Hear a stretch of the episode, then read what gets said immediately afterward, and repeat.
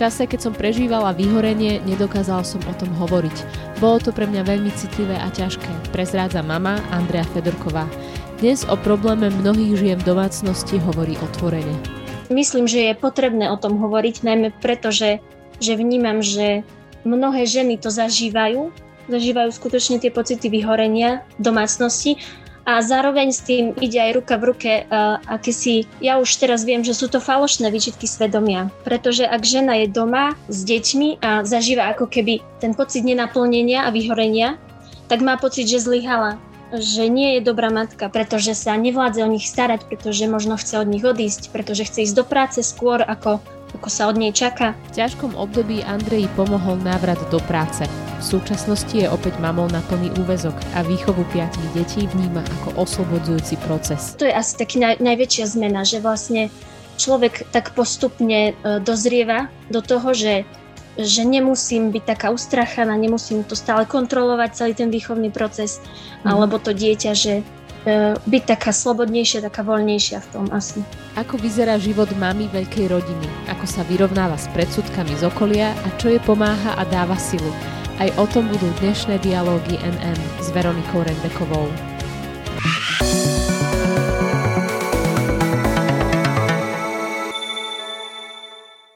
Ako byť mamou veľkej rodiny a nezabudnúť pritom na seba, o tom sa dnes budem zhovárať s Andreou Fedorkovou z Košic, ktorá je mamou piatich detí. Aďa, ahoj. Ahoj, ahoj. Ja si ťa odjak živa pamätám ako veľmi aktívnu osobu. V mladosti si zvykla robiť detskú animátorku a vôbec um, vždy si bola taká veselá kopa a neskôr si sa vydala a môžeme povedať, že začalo ďalšie tvoje dobrodružstvo. Dnes manželom vychováva štyroch synov a jednu dceru. Snívala si vždy o veľkej rodine?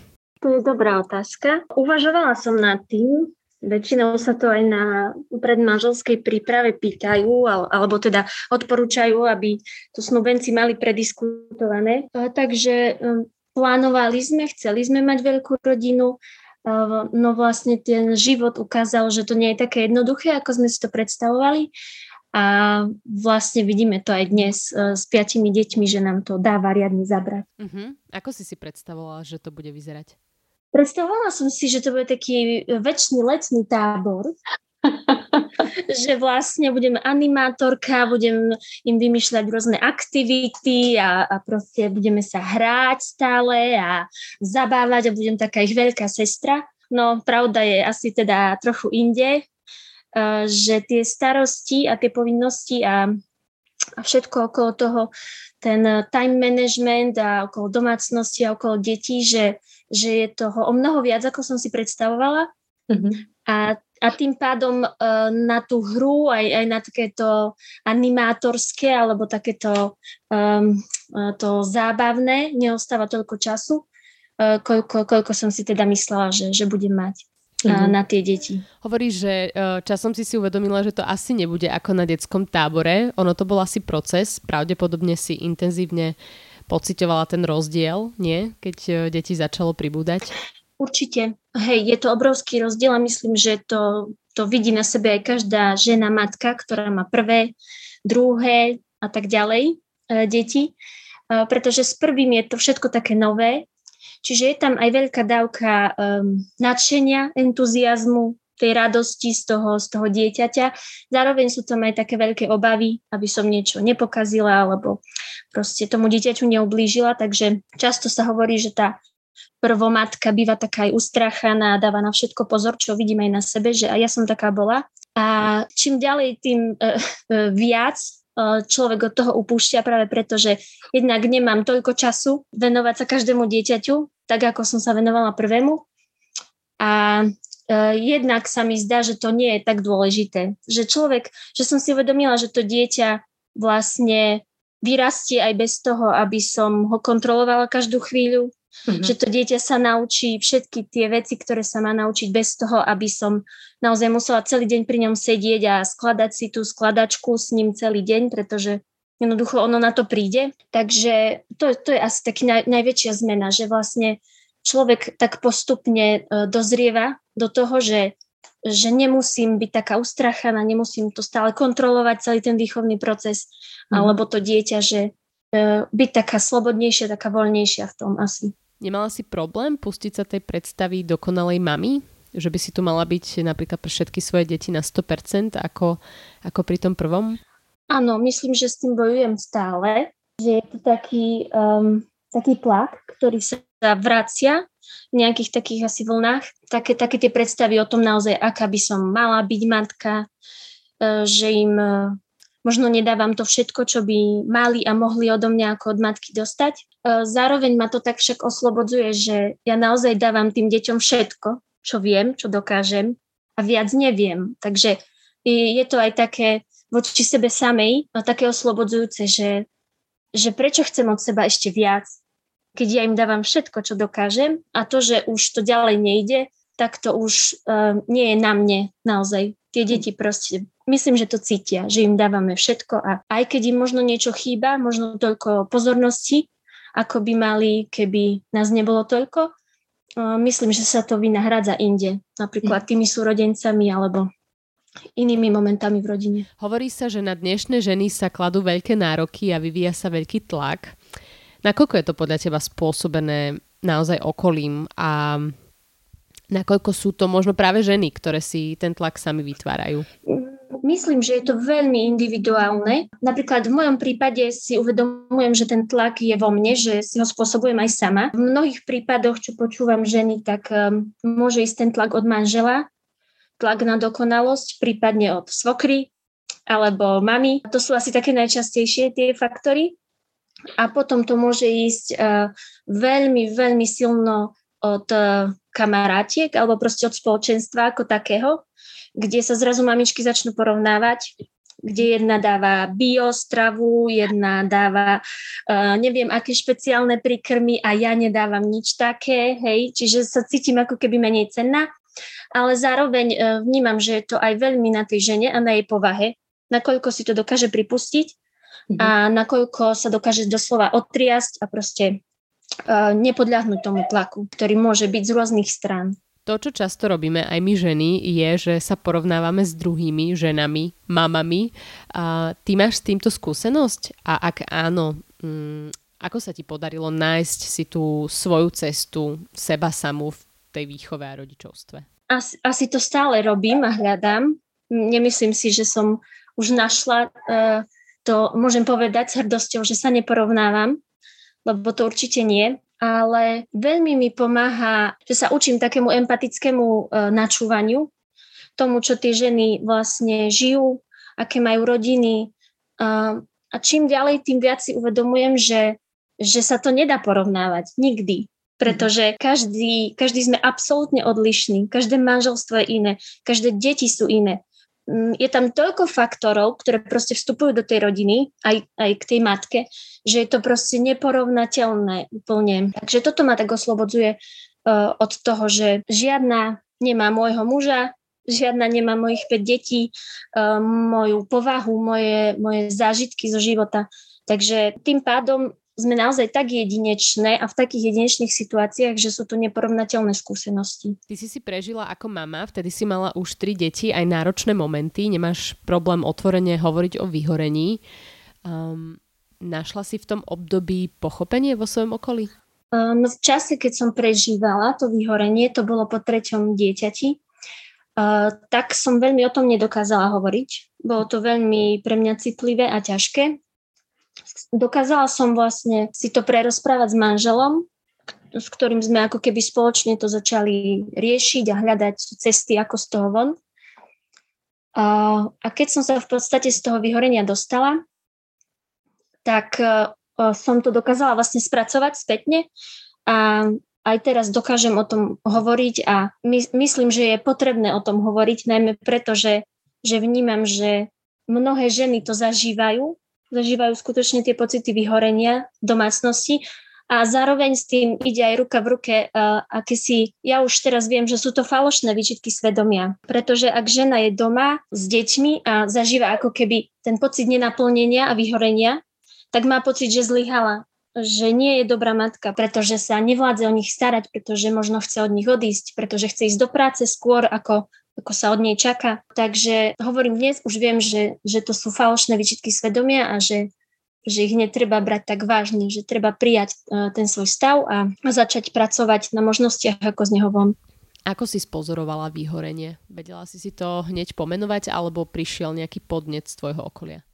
Vedela som, že so mnou niečo nie je v poriadku, ale nevedela som to pomenovať, že, že ide o vyhorenie. Išlo uh, väčšinou o, o únavu, o nechuť do akékoľvek činnosti, nič ma nebavilo. Ani osobné už koničky, ktoré som mala, ma nebavili. Dokonca som v podstate nemala energiu niekedy ani ráno vstať z postele. Čiže bolo to absolútne aj také fyzické, aj psychické, psychické vyčerpanie. Zároveň človek, alebo teda ja, som nevidela cestu von, cítila som sa taká uväznená doma s tými deťmi a začalo sa to potom prejavovať vlastne aj e, psychosomaticky, čiže mala som rôzne zdravotné problémy, ktoré sa ako si uh, nedali logicky vysvetliť. Uh-huh. A ako vyzeralo riešenie tohto problému v tvojom prípade? Veľa plaču, veľa som, v to, veľa som v tom čase plakala a teda môj muž videl, že asi to už nie je úplne v pohode, tak sme si raz sadli a tak sme to rozpitvali, vyrozprávali sme si to a vyslovene vyložili sme karty na stôl, povedali sme si, aké máme možnosti a dohodli sme sa, že, že jedna jedna z ciest, ktorú vidíme, je, že pôjdem do práce a on pôjde na matersku, že si vlastne vymeníme role. Za čo som mu spätne veľmi, veľmi vďačná, že dokázal urobiť tento krok, pretože ma to vyťahlo vlastne z toho môjho vyhorenia, z toho vyčerpania a pomohlo mi to naštartovať, ako keby sa zase znovu e, do toho života. Uh-huh, takže si hneď nastúpila do práce? Áno, ja som, uh, teda ja som si začala robiť doktorát, čím súvisela aj práca na univerzite, takže Mm, áno, išla som do práce. No, s troma deťmi začať doktoránske štúdium, asi nie veľa ľudí si zvolí túto alternatívu. Nie, nie, to som chcela dodať, že je to naozaj veľmi individuálne, mm-hmm. ale uh, určite by som odporúčala vlastne začať práve s tým partnerom, sadnúť si a povedať si, aké máme možnosti, pretože nie každý naozaj môže urobiť ten krok, že žena môže ísť do práce, ale myslím, že ciest je mnoho a je len na tých dvoch, ako sa dohodnú a akú, akú vlastnú cestu si nájdu z toho mm-hmm. problému. Ja ťa občas sledujem aj na sociálnych sieťach. Eh, niekedy tam napíšeš nejaký zaujímavý, prudko reálny príbeh zo života s piatimi deťmi. Naposledy si mala tiež nejaký zážitok. O čo teda išlo, povedz nám. Áno, e, išlo to, že sme išli vlastne s deťmi vybavovať cestovné pasy. Mm-hmm. A ja som vošla s piatimi deťmi do vestibulu a pani na informáciách stiahla okienko a kričí na mňa cez celý ten vestibul. Pani, z akého ste ústavu? Tak som sa začervenala a cez celý ten vestibul som jej zakričala, že nie som z ústavu, že sú to moje deti. Tak sa mi potom už ospravedlňovala, bola naozaj veľmi zlatá. Ani nehovorím, že sa tento príbeh zopakoval na tom, na tom úrade ešte trikrát, E, že nikto mi neveril, teda, že sú to moje deti. A tak to je taká asi e, jedna, jedna e, vtipná príhoda. Zároveň je to asi také dosť pokorujúce. Často sa stretávaš s takýmito poznámkami? Často sa stretávam asi s takými pohľadmi, nazvem to takto, na ulici, v autobuse, v obchodoch. Uh, tie pohľady sú asi také naj, uh, najvýrečnejšie. Zároveň tí odvážnejší si dovolia nejakú takú poznámku, prípadne akože e, srandu a vtip, ale ono to nie vždy asi úplne je také vtipné, ako, ako to daní ľudia myslia. Čo to s tebou robí, keď ti niekto povie takúto narážku? Už si naznačila, že je to pokorujúce. Áno, keď mám dobrý deň, tak sa na tom zasmejem a odpoviem nejakú vtipnú poznámku. A keď ten dobrý deň nemám, tak si potom doma aj poplačem a vysťažujem sa mužovi a ten tak ako so svojou flegmatickou stoickosťou povie, dobre, všetko je dobré, je to v poriadku, sme normálni, takže on to tak vždy tak zhrnie, že, že nič si z toho nerob proste. Uh-huh. A čím to podľa teba je, že ľudia takto reagujú na ženy, ktoré sa rozhodli mať veľa detí? Um, myslím, že je to neviem, kultúrou alebo spoločnosťou, v ktorej žijeme, je to asi veľmi uh, netradičné mať 5 detí v dnešnej dobe. Uh, často počúvame, počúvam uh, poznámky typu, že, že do takejto doby a čo sa všetko deje a vlastne priviesť toľko detí, že to je odvaha. No zaujímavé je, že toto si napríklad moja mama počúvala 30 rokov dozadu tiež, tak neviem, ono sa to asi veľmi nemení. Asi je to nejaký zažratý stereotyp, či? Myslím, že áno, že každá doba má svoje úskalia, aj, aj pozitíva a tak ako to možno my máme náročné, tak to mali náročné naše mamy a naše babky a prababky a budú to mať aj naše céry. Takže nemyslím si, že, že, že je to niečo neprirodzené priviesť uh, na tento svet 5 detí. Mm-hmm. Pre mňa je to úplne normálne a myslím, že je to v pohode. Aha. A čo by si povedala ženám, ktoré to nemajú takto spracované a stále vo vnútri bojujú s nejakými predsudkami z okolia?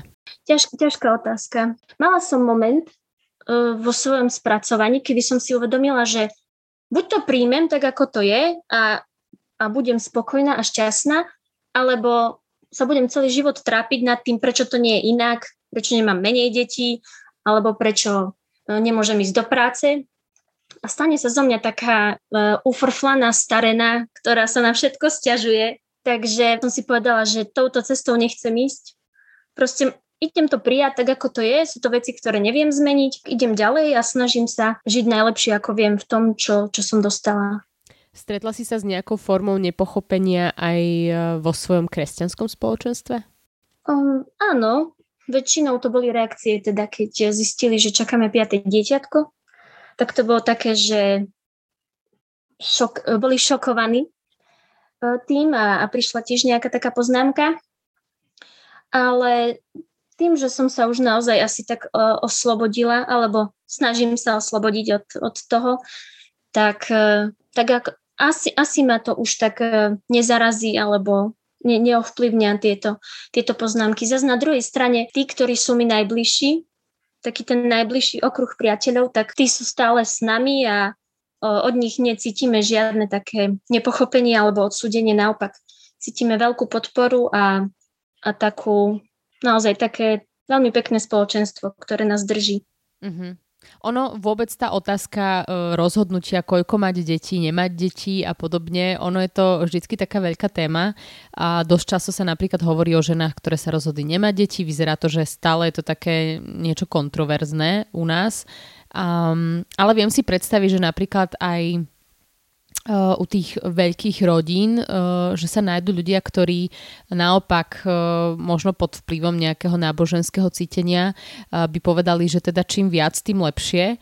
A ako sa ty pozeráš na toto? Myslím si opäť, že je to veľmi individuálne a že každý pár by mal zvažovať svoje možnosti a, svoje, a svoje schopnosti a, a zároveň opäť sa neposudzovať E, pre niekoho je, je naozaj dobré mať 5 detí a pre niekoho je dobré mať dve deti a je to úplne v poriadku. Neznamená, že niekto si vybral zle alebo že jedni sú lepší a druhí sú horší. Pre mňa je to, je to naozaj otázka voľby tých manželov a toho, že oni sú s tým uzrozumení a sú a prijali to tak, ako to je. Mm-hmm. Čo je na veľkej rodine naj a čo ťa najviac uh, momentálne ťaží? Najkrajšie pre mňa je asi vidieť ich dozrievať. Ako keď človek vidí, že, že tá námaha naozaj ako keby prináša nejaký výsledok. Zároveň je pre mňa veľmi pekné vidieť ich, keď sú spolu, keď sa dokážu spolu hrať, pomáhať si navzájom. To sú také veľmi pekné momenty, ktoré ma ako keby nabíjajú zase ísť ďalej. A najťažšie to je pre mňa momentálne hluk. U nás doma je strašný hluk a, a je to stále vlastne od rána, od pol šiestej, kedy vstávame, až do večera, kým nezaspia. Je stále veľký hluk, takže pre mňa je toto úplne najťažší kríž momentálne, že nemáme ticho. Mm-hmm. Dokážeš si popri všetkých tých uh, povinnostiach nájsť čas na seba? Alebo je to plán v nedohľadne, až keď budú deti väčšie? Uh, no práve to vyhorenie ma to, do, ma to naučilo nájsť si čas na seba. Pretože um, keď som mala jedno, dve deti, tak som si presne hovorila, že oni ešte trošku vyrastú a potom sa začne venovať sama sebe. Ale to tak nefungovalo, pretože prišlo tretie, štvrté a teraz aj piaté dieťa. A, a práve vidím, že ja nemôžem čakať na to, že raz sa budem venovať sebe, ale že sa musím venovať sebe tu a teraz. Čím viac detí mám, tým viac sa venujem sebe. To je úplne paradoxné, ale je to tak takže každú voľnú chvíľu, ktorú mám, tak, e, tak venujem v prvom rade sebe. A musela som prijať aj to, že to nie je egoizmus, lebo som dlho s tým bojovala. A pochopiť to, že robím to preto, preto sa o seba starám, aby som sa mohla starať o nich. Takže toto bol pre mňa taký, taký tiež dosť zlomový moment, že naozaj um, nájsť si ten čas na seba a zároveň to dopriať aj tomu druhému, pretože aj to nie je samozrejmosť.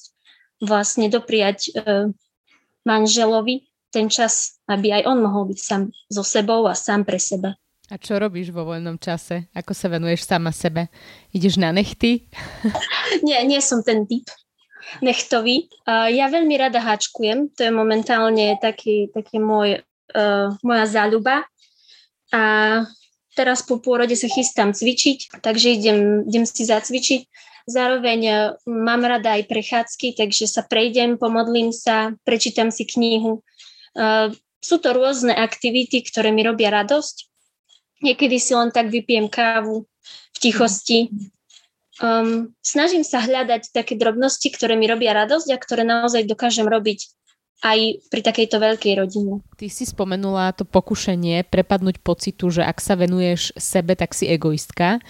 A podľa mňa mnohé ženy s týmto uh, vo vnútri bojujú. Ako si to vysvetľuješ, že, že ženy mávajú výčitky, uh, ak sa majú postarať o seba? neviem, či je, to, či je to výchovou, že sme vlastne vedené k tomu, aby sme, aby sme naozaj viedli to dokonalé, dokonalé materstvo, alebo či to nie je trošku aj vplyvom kresťanských niektorých myšlienok, ktoré sú ako keby dotiahnuté až do takej krajnosti, že aj my sa musíme tak seba obetovať, ako, ako nám je predkladané. Áno, obeta má zmysel, to nechcem nejak poprieť, ale zároveň, ak, ak vyhorím, ak sa vyčerpám na dno a, a, a nečerpám ja, tak ja nemôžem naozaj tým, tým deťom, ani manželovi, ani nikomu proste nič ďalej dávať.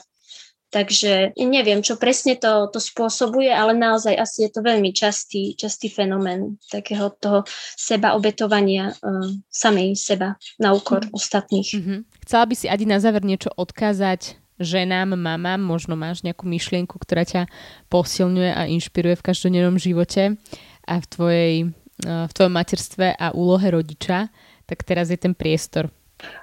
Nenapadá mi žiadna taká myšlienka od nejakého veľkého človeka. Čím ja žijem, alebo teda už aj tak uh, okolo mňa, vidím, že viacere, viacerým mamám to pomáha, je myšlienka na to, že sa snažím vydržať len dnešný deň ne, nesnažiť sa to uchopiť celé, že tak ja musím byť teraz 3 roky alebo nebodaj 6, 10 rokov doma na materskej, ale snažiť sa vlastne byť tu a teraz, žiť ten dnešný deň s tým, čo to prináša a, a naozaj tu som a chcem tento deň vydržať a robím všetko preto, aby som, aby som to zvládla, aby som to zvládla čo najlepšie. Tak mne asi osobne pomáha to, žiť, žiť naozaj ten, ten deň a, a nepozerať sa na to, čo bude zajtra alebo čo bolo včera. Adi, veľká vďaka za, za rozhovor, vďaka za tvoju otvorenosť a ochotu ísť von s vecami, ktoré možno mnohé ženy si držia v sebe. A, a vám teda, milé ženy, mami, ktoré nás počúvate, ak je toho na vás veľa, nebojte sa spomaliť, prípadne zastaviť a požiadať o pomoc, ak je treba, pretože každá jedna z nás naozaj môže dávať len keď má z čoho. Veľká vďaka ešte raz, Adi, a všetko dobré. Ja ti ďakujem takisto za možnosť stráviť s tebou tento večer. Počúvali ste podcast portálu Nové mesto Dialógy NM, ktorý vám prinášame každý pondelok. Spolu s textovými rubrikami ho nájdete na našom webe NMSK a tiež na Soundcloud a Spotify pod profilom podcasty NM. Spojme sa v dialógu na NMSK.